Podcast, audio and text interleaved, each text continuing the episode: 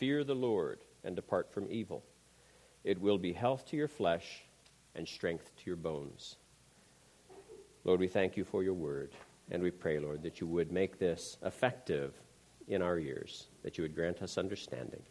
And we ask you, Lord, to have this be your word uh, preached this day. Uh, please uh, protect uh, these people from error. Uh, I pray, Lord, that even if I speak it, they would not hear it. We thank you for all of your many blessings. In Christ's name, amen. When I was uh, very young, I guess now it seems very young, I was 11. Now, when I was 11, I probably had a lot more freedom than you 11 year olds. I mean, when I was 11, I would just take off with my buddy and we would go bicycling all over the place. I lived out in the country and we would disappear probably before my folks were up in the morning, and we wouldn't come home sometimes until it was dark. So I had an awful lot of freedom. And with that freedom, sometimes I was bad. Not as bad as my friend, but I was bad. but this is a story where he was worse than me, and so that's why I mention that. I was down at the lake with my friend, my best friend Bill. He was older than me, a bad influence on me. And uh, we were riding together. I, I, don't know. It was probably a Saturday because uh, we had a, a man stop and ask us for directions, and he was with his family. And like I said, we were down at the lake, which is about a mile down the road from my house, and I lived about a mile uh, north of the town square. But all of it was going uphill. You had to go uphill south to get to the town square. And uh, this man stopped, and we were on our bicycles, and he said, Can you tell me how to get to Valley View department store? And now, Valley View is the biggest department store in probably a 75 mile radius. And so people came from all over the place to go to this store. And of course, my friend and I knew where this store was. I started telling him, I started telling him to continue on this road up here. And then my buddy said, No, no, no, it's in that direction. He pointed back to the north. I mean, total wrong direction. And I look at my buddy like, What are you, retarded or something? I mean, you know it's. Uh, and then it dawned on me, he's trying to be a liar, deceiver to this man. And I felt bad for this man. And I'm trying to explain to this man to trust me. Don't listen to my friend. I can tell you where. So then he, my friend Bill started talking louder. He started getting belligerent. That man, I could see he was getting very frustrated with us very quickly. And so he just drove off. Now, I don't know what had happened in that car a couple minutes to him stopping and asking me for directions and my buddy. It could have been they'd been lost for a long time. It could have been that his, his wife had been urging him to pull over and ask directions. I don't know. That's possible. But I know what was happening after he'd stopped to ask for directions. If his wife had been urging him to stop, he's probably looking at her. See, see, you tell me to stop for directions, and this is what we get. So I learned a couple things that day. For once, I learned that my friend was much more evil than me. And that remained the same. I mean, I mean, we were best buddies at that time. We were best buddies for probably another year or two. But I stopped running around with him because he was going to get me into much more trouble than I was wanting to get into. I got enough. I got in enough trouble with myself. But this is all about directions, about getting directions, trusting directions. A few years ago, my family gave me a gift, and I forget if it was her Father's Day or my birthday. And it was actually two gifts, but they said the same thing. And it said, Ask for no directions, or I'm sorry, uh, ask no directions, read no instructions, for this is the way of the dad. I like that. I got a mug that says it, and I got a t shirt that says it. And they would say that that's true of me, I think. I am stereotypical in that regard. I'm very loath to ask directions. And I don't care how diligently I read instructions, I seem to always put the first thing together wrong. The first few things that I'm assembling, I get to a point and I think, hmm, the holes are supposed to be on this side and they're on this side. I need to take all these out and put them back together. And so I do read directions, but typically only after I'm lost, sufficiently confused to where I need them. Until then, I think they should just be simple enough to where I can do it without the need of them. So we have directions here. Trust in the Lord with all your heart. Now, to trust someone is to rely upon them, it's to have confidence in them. what they're saying to you. You come to depend on people that you trust. That's a trusted relationship that you have. But there is a lot that Scripture tells us not to trust. Deuteronomy 28 52, we are not to trust our high and fortified walls. In Psalm 20, verse 7, some trust in chariots, some trust in horses, but we will trust in the name of the Lord our God. Psalm 49 6 warns of those who trust in their wealth and boast in their riches. These first three that I found really, I think, epitomize modern day America high and fortified walls, and we have those. We have the Atlantic and Pacific that are high and fortified walls. Some trust in chariots and horses. We have weapons. We have weapons. And we have wealth and riches. And so it is understandable that this could easily be written to modern America. Do not trust in oppression or vainly hope in robbery. That's from Psalm 62:10. Psalm 115:8 says we're not to trust in idols or we will become like them. Do not put confidence in man or princes. That's from Psalm 118. He who trusts in his riches will fall. Proverbs 11:28. He who trusts in his own heart is a fool. That's from Proverbs 28:26. Isaiah warns against trusting in carved images, in wickedness, in empty words. Jeremiah warns of trusting in allies, in fortified cities, in lying words, in brothers. Scripture tells us to not trust an awful lot, but lest you believe that the only thing we're supposed to trust is Scripture and God, there is a reference I want to share with you. Proverbs 31 Who can find a virtuous wife? for her worth is far above rubies. The heart of her husband safely trusts her, so he will have no lack of gain. She does him good and not evil all the days of her life. So God does expect us to trust not only him, but to trust our spouses. And so, obviously, this trust between a man and a woman is so deep, it is so uh, intimate that it is when that trust is betrayed that causes couples to have such horrific problems. It is hard to regain that trust. And it is not like forgiveness. I talked about that a couple years ago. Trust must be regained in that situation. Sure, you can be forgiven, but it may be a long time before you are given the same trust that you had had. That man that I misled or that my buddy misled it was him. It wasn't me. I'm not mixing up my story. But that man lost his trust, at least in teenage boys. Well, we weren't teenagers at the time. So he lost his trust in adolescent boys, even. But yet, that is a trust that is hard to regain. We are to trust God. Trust God. Why? Why does Scripture command us to trust God? Because he is the only person that is ultimately and totally trustworthy. Everybody else will disappoint, including husbands and wives. Yes, we're to trust our husbands and our wives, but they will disappoint us. They will perhaps at times betray that trust. I remember something happened with my sister a few years ago after my dad died, and I felt she'd betrayed my trust. I held her accountable to it, and she just totally blew it off. I was really surprised. I had confided something in her, and she had then just basically told the people my concerns. And she felt that that was warranted. And I never trusted her like that again. It's been 11 years, 12 years. I don't think I ever will trust her again like that. Not with something that's close that could be that hurtful to other people.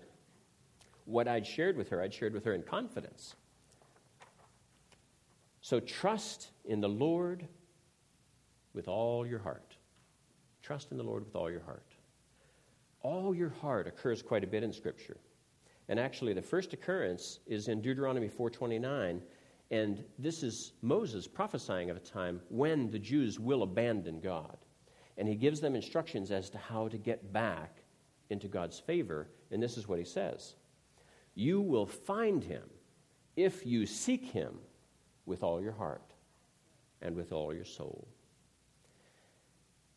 That phrase, all your heart and all your soul, is, is used seven more times in Deuteronomy alone. It is a common phrase, and it's referring to all of your heart, all of your soul. It's who you are. In the Shema, Deuteronomy 6, Hear, O Israel, the Lord our God, the Lord is one. You shall love the Lord your God with all your heart, with all your soul, and with all your strength. And so strength is added in the Shema for whatever reason. Then, in the Gospels, when Jesus quotes from the Shema, he adds a phrase all your mind. Jesus says, You shall love the Lord your God with all your heart, with all your soul, with all your mind, and with all your strength.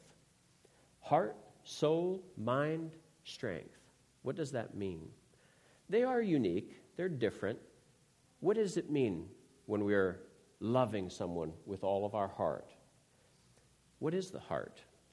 Proverbs 4:23 describes the heart as the wellspring of life. And another verse says that out of the fullness of the heart flow the words of the mouth. So as our hearts grow cold towards God and His Word, towards righteousness, our words will reflect that. They become less righteous. If you have a problem controlling your words, it didn't begin with control of your words. It began with protection of the heart, with controlling what's in there. It's not that you have a problem with what's coming out. What's coming out is natural. God's made us that way. The problem is what you've allowed in, what is festering in your heart. The soul, with all of our soul, the soul is the seat of our emotions, our affections, our greatest desires. All of our mind, our, our intellect, our will, our goals, and our plans. And then our strength. And what is your strength? It's you. It's you as a human. It's you as someone who is capable of doing something on this earth. All of your energy. And so all of these things really roll together into one to describing you and all that you are. And all of your heart sums that all up. It's a way of referring to all of that without any of those other words. So when Solomon tells us to trust in the Lord with all of our hearts, he's considering all of that your plans, your desires, your goals, your emotions, your energy, your health all of those things are part of it. What do you set your affection on? What intrigues you as a person? What intellectually stimulates you and challenges you? God wants all of that to be redeemed for His glory, and it is included in all of your heart. Trust in the Lord with all of your heart, and lean not on your own understanding. Trust in the Lord with all of your heart, affirmation, and lean not on your own understanding, denial. Scripture is filled with this. Proverbs, especially, is filled with this. This is how most of the Proverbs is structured do, don't, don't, do, do, don't. And you just give all these illustrations of these things. Proverbs 28 26 says, and I quoted it earlier He who trusts in his own heart is a fool. He who trusts in his own heart is a fool. Now, what does this mean?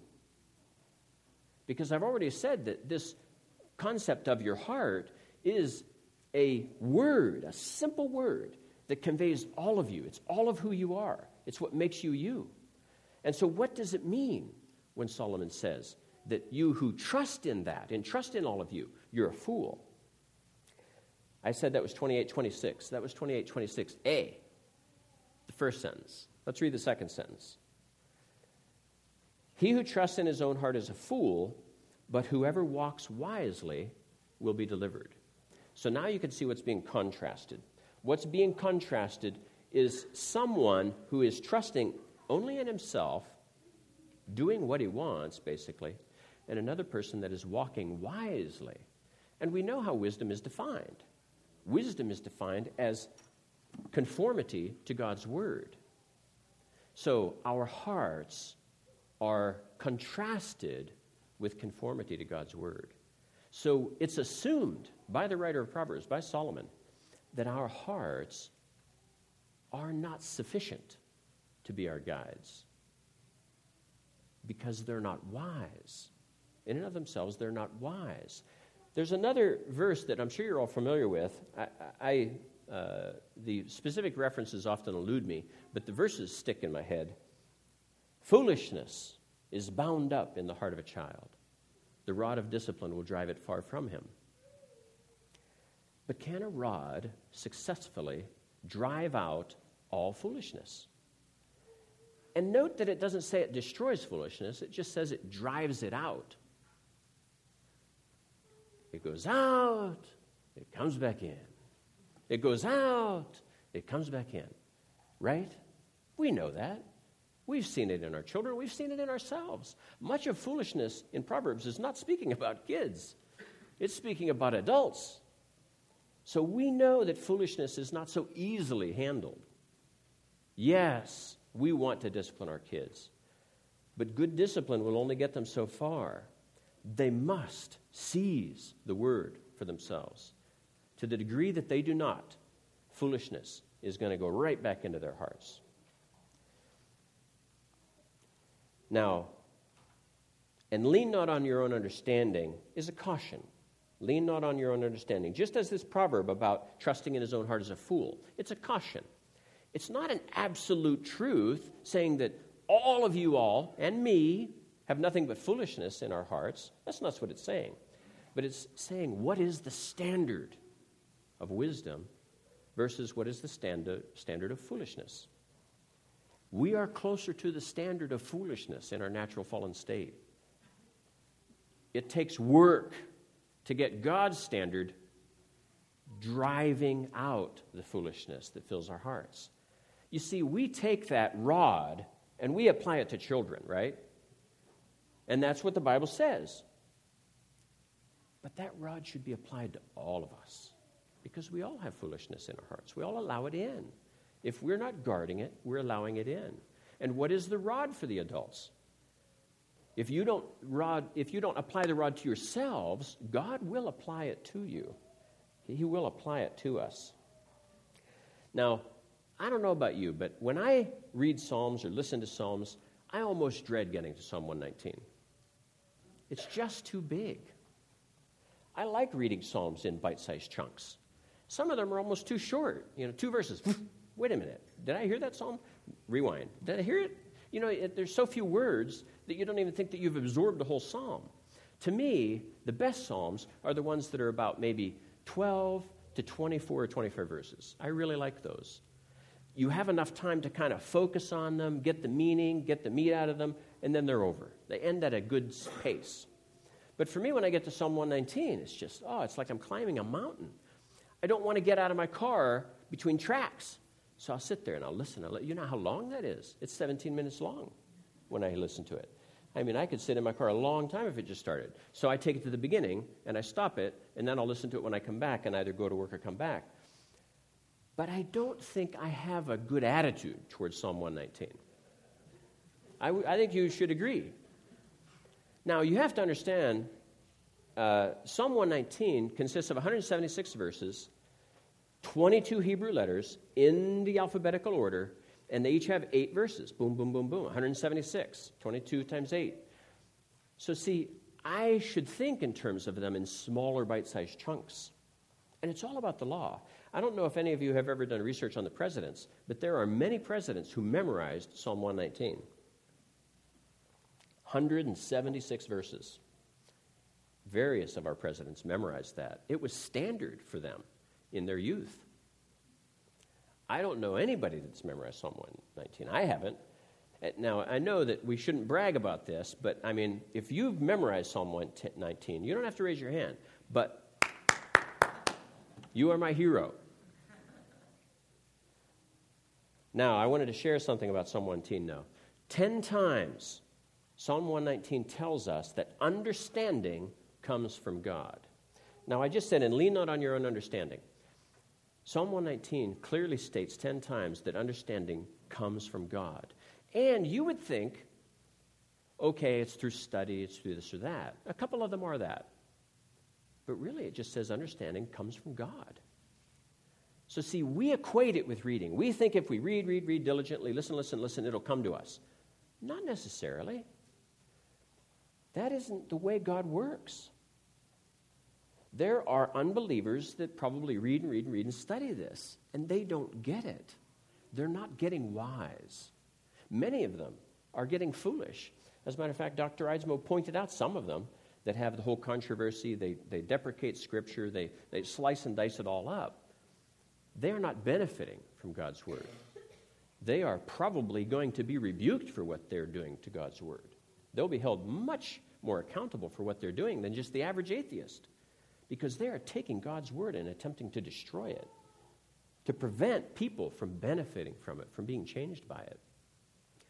Understanding is mysterious. Understanding is God's gift to his children.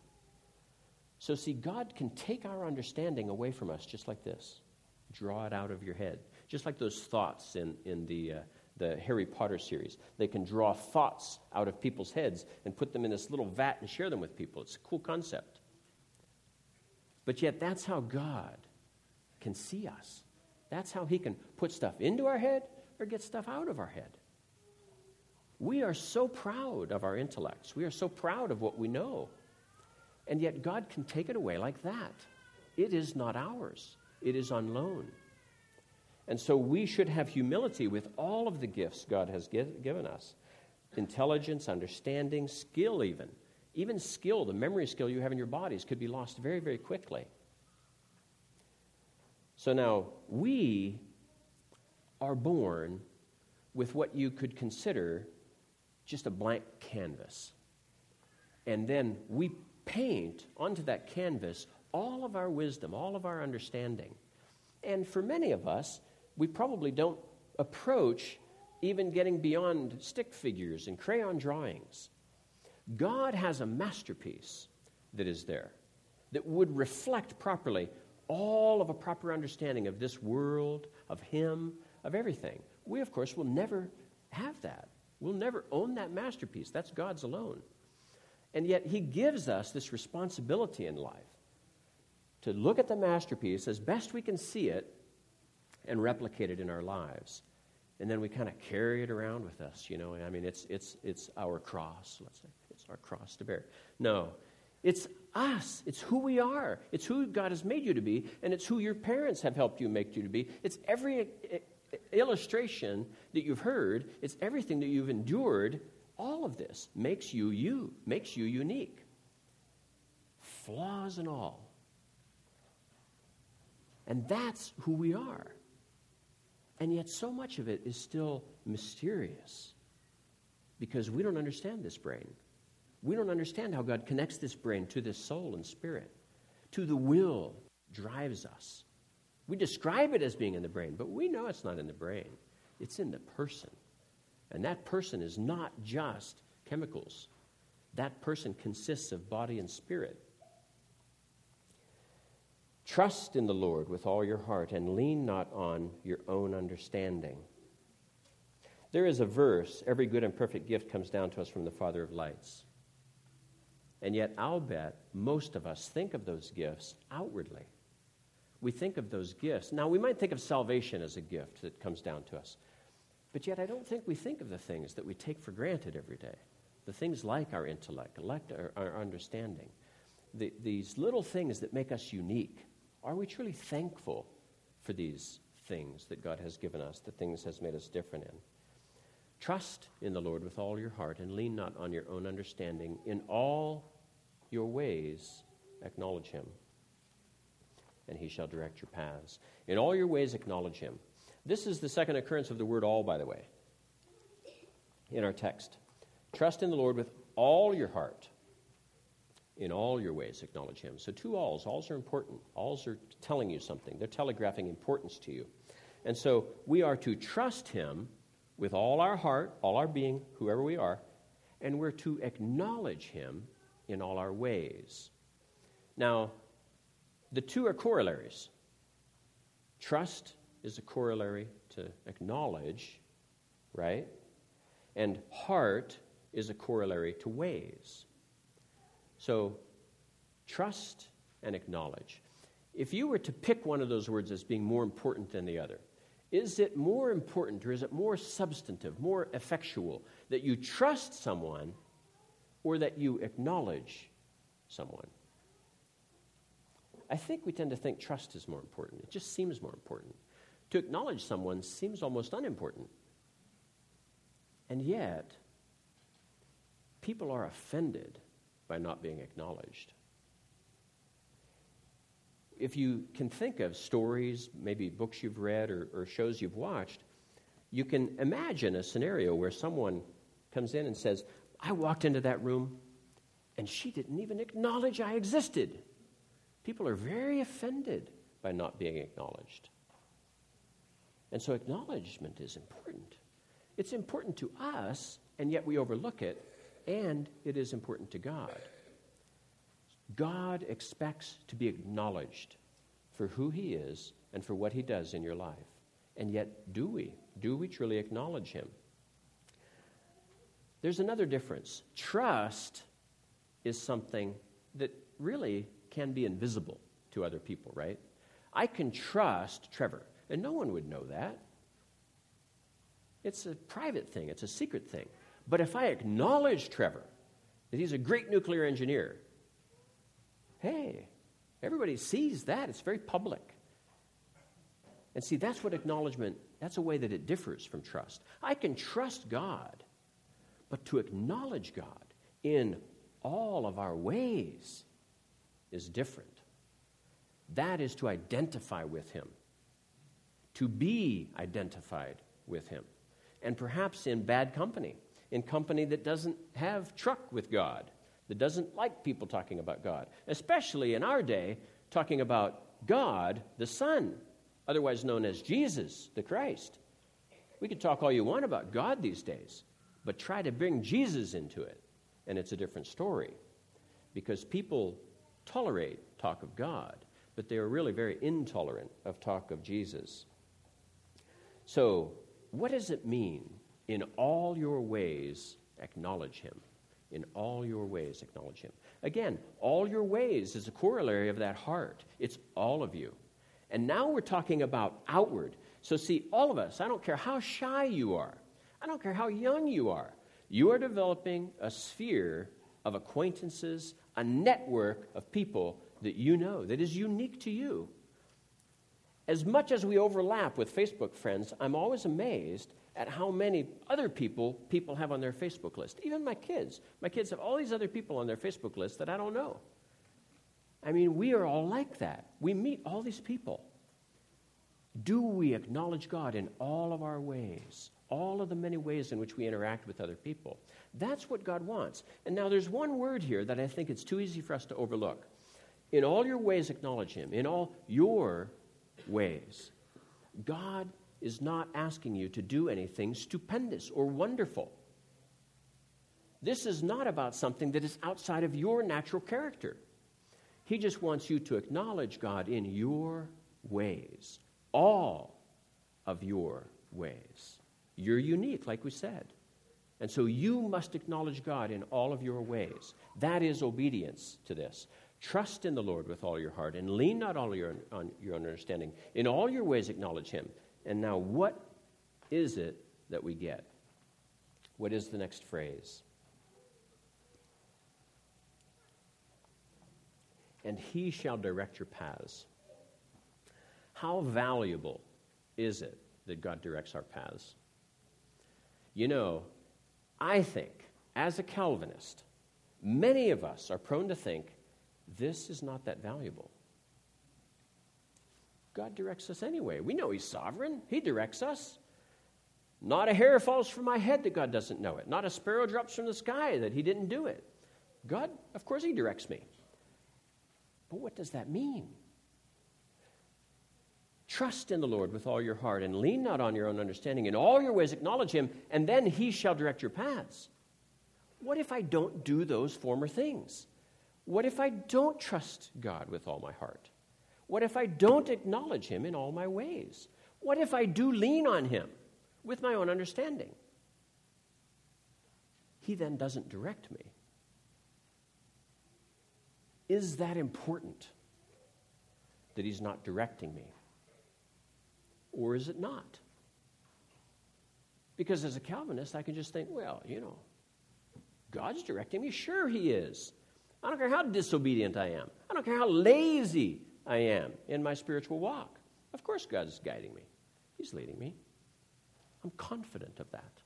You see, we have this intellectual understanding of faith in God and Scripture that eviscerates the truth. It's really crazy. And, I, and I, I'm not saying, I mean, you might not personally believe this, but I know there are some in here that do believe this. This is the way they live their life. And that is who I'm talking to. You can't live like that. It's not right.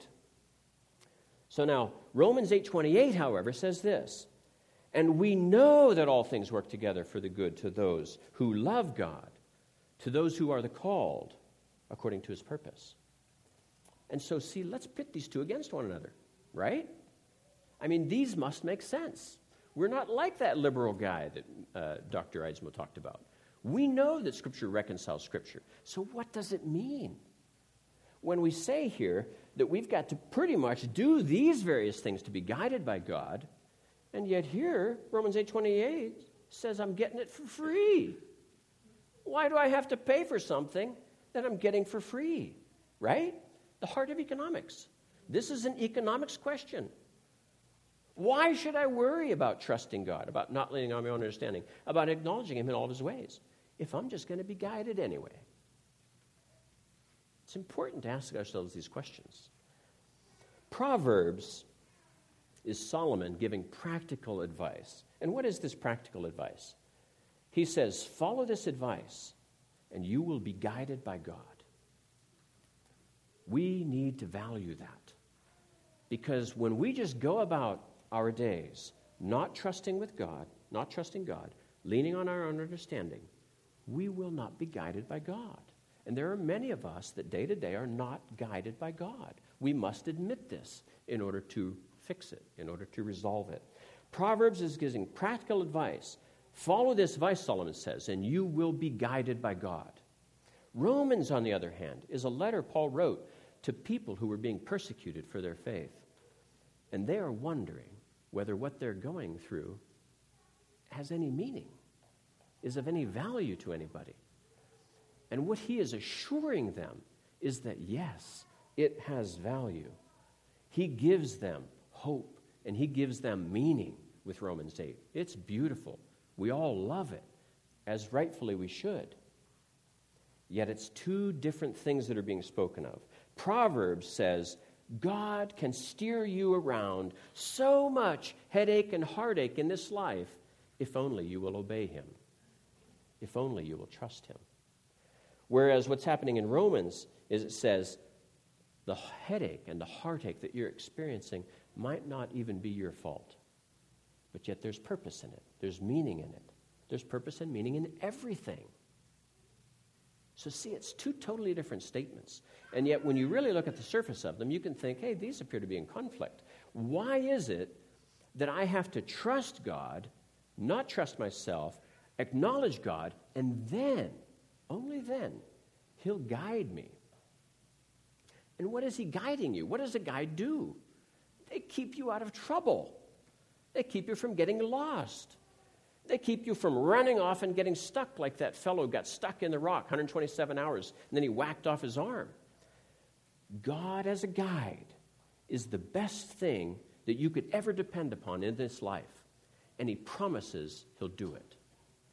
But do we take him at his word? Do we sense the value of that proposition? I don't know that we all do.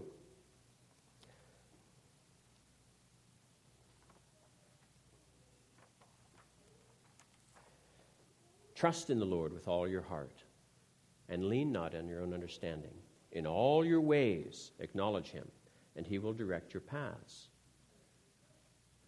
Be not wise in your own eyes. Now, I say it in the King James fashion. I can't get this. Do not be wise in your own eyes. Be not wise in your own eyes, is how I remembered it long ago. Let me just give you some verses. Pride goes before destruction, and a haughty spirit before a fall. God resists the proud, but gives grace to the humble. Humble yourselves in the sight of the Lord, and he will lift you up. Be not wise in your own eyes. Fear the Lord and depart from evil. You can't swing a cat in Scripture without hitting the phrase, Fear the Lord. Fear the Lord and depart from evil. Admonitions to fear God are probably one of the most prevalent in Scripture. They are as common as salt is in our diet. I remember years ago, we had a meal at home. It was wonderful. I love this meal. And we were going to have the Kaisers over in, a, in a, like a week. And I'm like, Tabitha, let's make that meal. And so we made that meal. We sat down to eat with the Kaisers. And it was very bland. It was very different. And then Tabitha said, I forgot to put the salt in. And so we went from a meal that was wonderful a few days before with the proper amount of salt to one without salt that really tasted pretty lame. And see, that occurred in a few days. Most of the time, when salt is leaching out of our lives, leaching out of our walks with God, it leaches out day at a time, week at a time, month at a time. And so we don't notice it. Others might not even notice it that we're in constant contact with. But eventually it becomes very noticeable. And then you know someone is ignoring God. Someone isn't bothering to walk with God or talk with God. And that is the fruit of it. You see that they lack salt in their life. You see that they are tasteless. They have no love of God. It's not coming through. You don't see it. And, and uh, in our text from John, uh, Gary just mentioned that. There is an if in the clause that Gary read to us that is very important. We will only abide in Christ if we obey him if we follow him. Fear the Lord and depart from evil. Let me read to you uh, 2 Timothy 3, five verses there. But know this, that in the last days perilous times will come, for men will be lovers of themselves, lovers of money, boasters, proud, blasphemers, disobedient to parents, unthankful, unholy, unloving, unforgiving, slanderers without self control, brutal, despisers of good, traitors, headstrong, haughty, lovers of pleasure rather than lovers of God, having a form of godliness, but denying its power. And from such people turn away. This is an admonition Paul gives to Timothy in this second epistle. Timothy is now leading this church, and Paul is giving him wisdom. Now, as a young believer, I was premillennial in my beliefs. And when I read this and I saw, but know this, that in the last days, ooh, last days, I'm all ears. In the last days. And then you read this, and me, for me, a young Christian, I'm like, oh, yeah, this is us. This is us. This is America. Oh, that's the only proof I needed to know that premillennialism was true. So I saw the truth in that day. But see, the reality is that truth is in many, many cultures and has been for a long time. It ebbs and flows, but you'll always have these people. Now, what makes me sad now as I read these things is not that I see this in our culture, but I see a lot of this in me. Boasters, proud, unthankful, unloving, unforgiving. I see a lot of that in me. But you know, Paul is writing this concerning people who are not in the church. And that's why he's telling Timothy, from such people turn away. Later, a few verses on, you see that he's speaking specifically of unbelief. And yet, the conduct that identifies unbelievers is often in us. And these are indicators that our hearts aren't entirely right with God. Now, we can't expect perfect conduct. We know that. We'll, we'll not be perfect.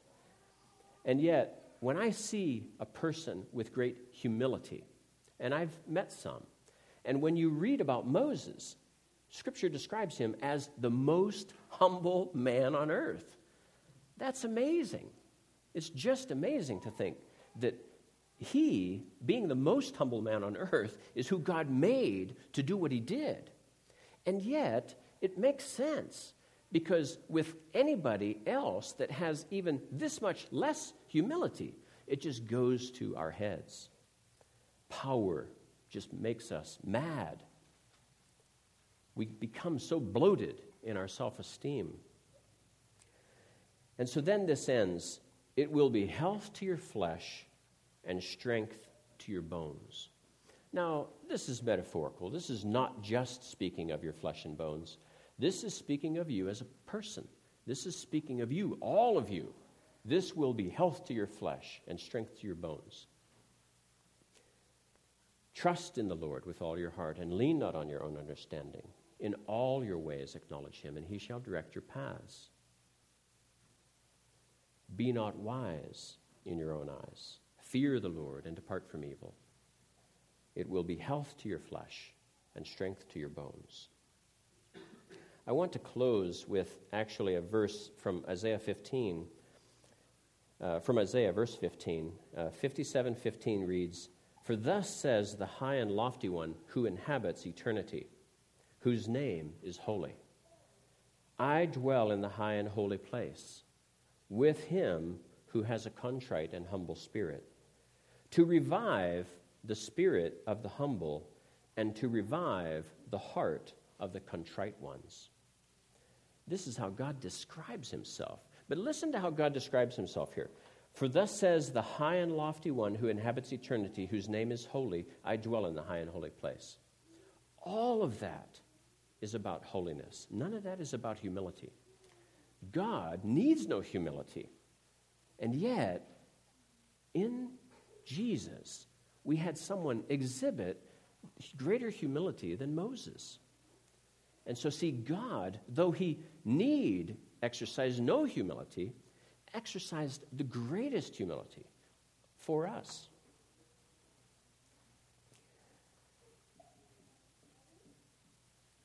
Trust in the Lord with all your heart and lean not on your own understanding.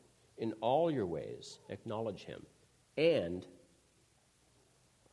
he shall direct your paths. Let's do those first three, and let's seek to have that last one. It's important. We don't just get it because we're Calvinists. We get it by trusting God and by setting aside trust of ourselves. So let's work for God. Let's work for holiness. We know that He works in us, but yet we know that our sinful flesh is also very, very lazy. We know that Paul said that he buffeted his body to make it his slave. We can do no less. I love Paul. What a godly man. I mean, he could, he could stand before people and say, I have no regrets. I have done all that I can for you.